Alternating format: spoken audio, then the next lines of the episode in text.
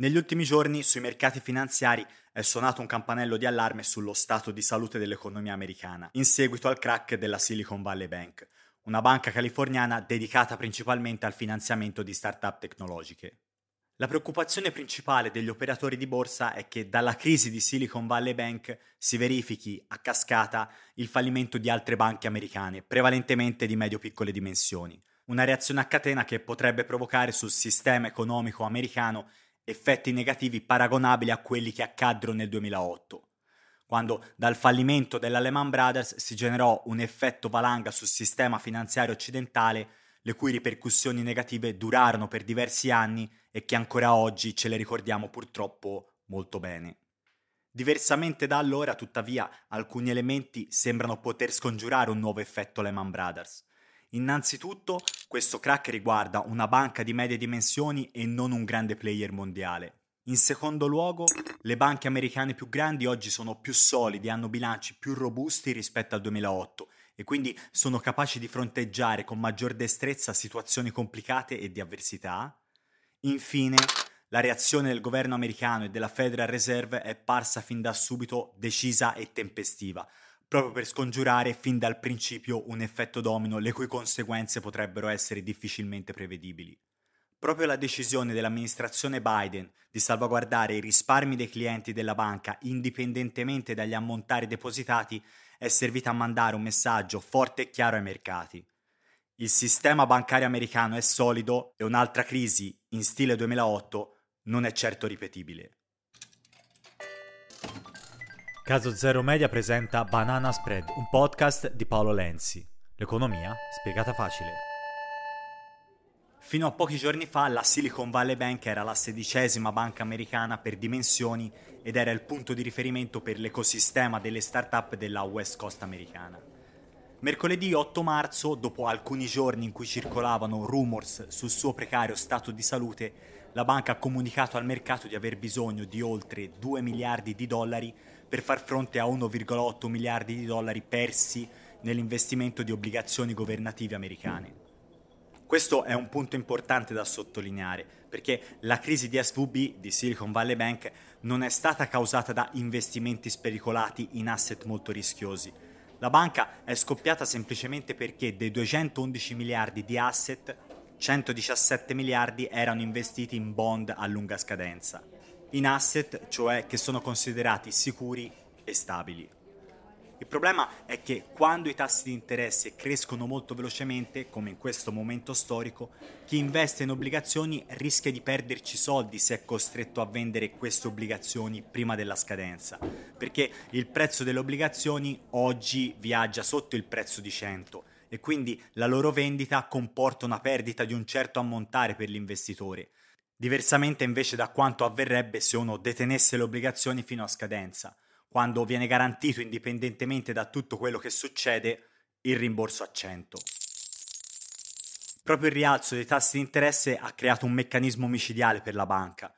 Da un lato, infatti, le start-up californiane che erano indebitate con il sistema creditizio hanno subito un forte incremento delle spese per interessi passivi per effetto del rialzo dei tassi e quindi si sono trovate costrette a chiedere indietro alla banca le somme di denaro che avevano depositato al fine di ripagare i debiti. Dall'altro, la banca, per far fronte a queste richieste delle start-up, si è trovata costretta a reperire in fretta la liquidità necessaria per accontentare le richieste dei clienti e per farlo ha svenduto i titoli in portafoglio, svalutati nel frattempo dal rialzo dei tassi di interesse della Federal Reserve, come spiegavo prima. Proprio questa combinazione infernale di rialzo dei tassi nel preciso momento in cui c'era bisogno di liquidità ha costretto la Silicon Valley Bank a svendere asset per $21 miliardi, archiviando una perdita di $1,8 miliardi. Dissanguata da questa vendita, la banca si è trovata costretta a chiedere soldi al mercato, ma questo non ha fatto altro che allarmare e incrementare ulteriormente la diffidenza dei clienti che avevano i soldi depositati sul conto. La richiesta di soldi al mercato è stato infatti un boomerang che ha portato la banca sostanzialmente al crack.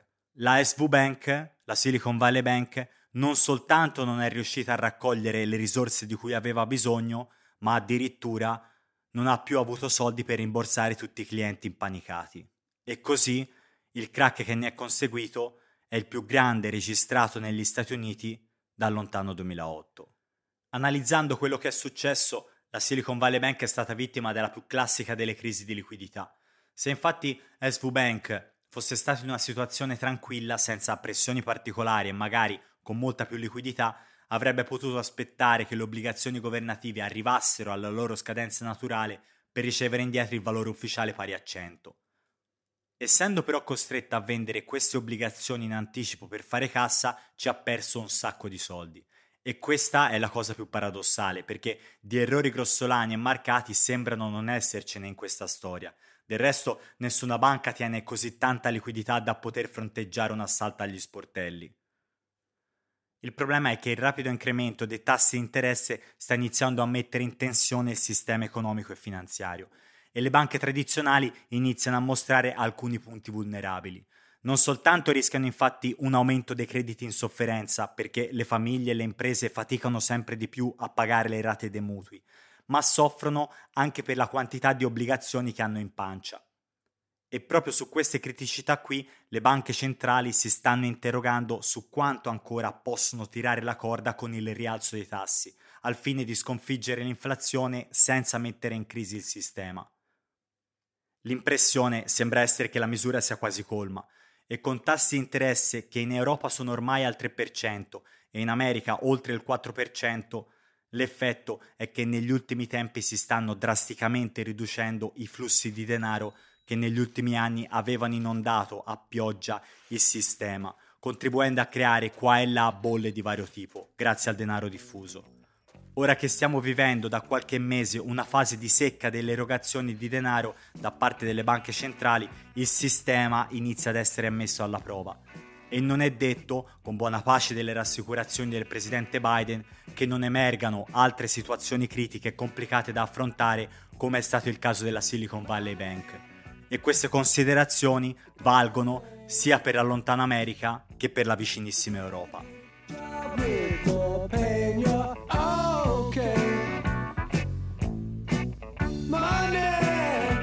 Banana Spread è un podcast di Paolo Lenzi prodotto da Caso Zero Media. Se hai una domanda scrivici a bananaspread2022@gmail.com. Per restare aggiornato continua a seguirci sulle principali piattaforme di streaming e sulla pagina Instagram di Caso Zero Media.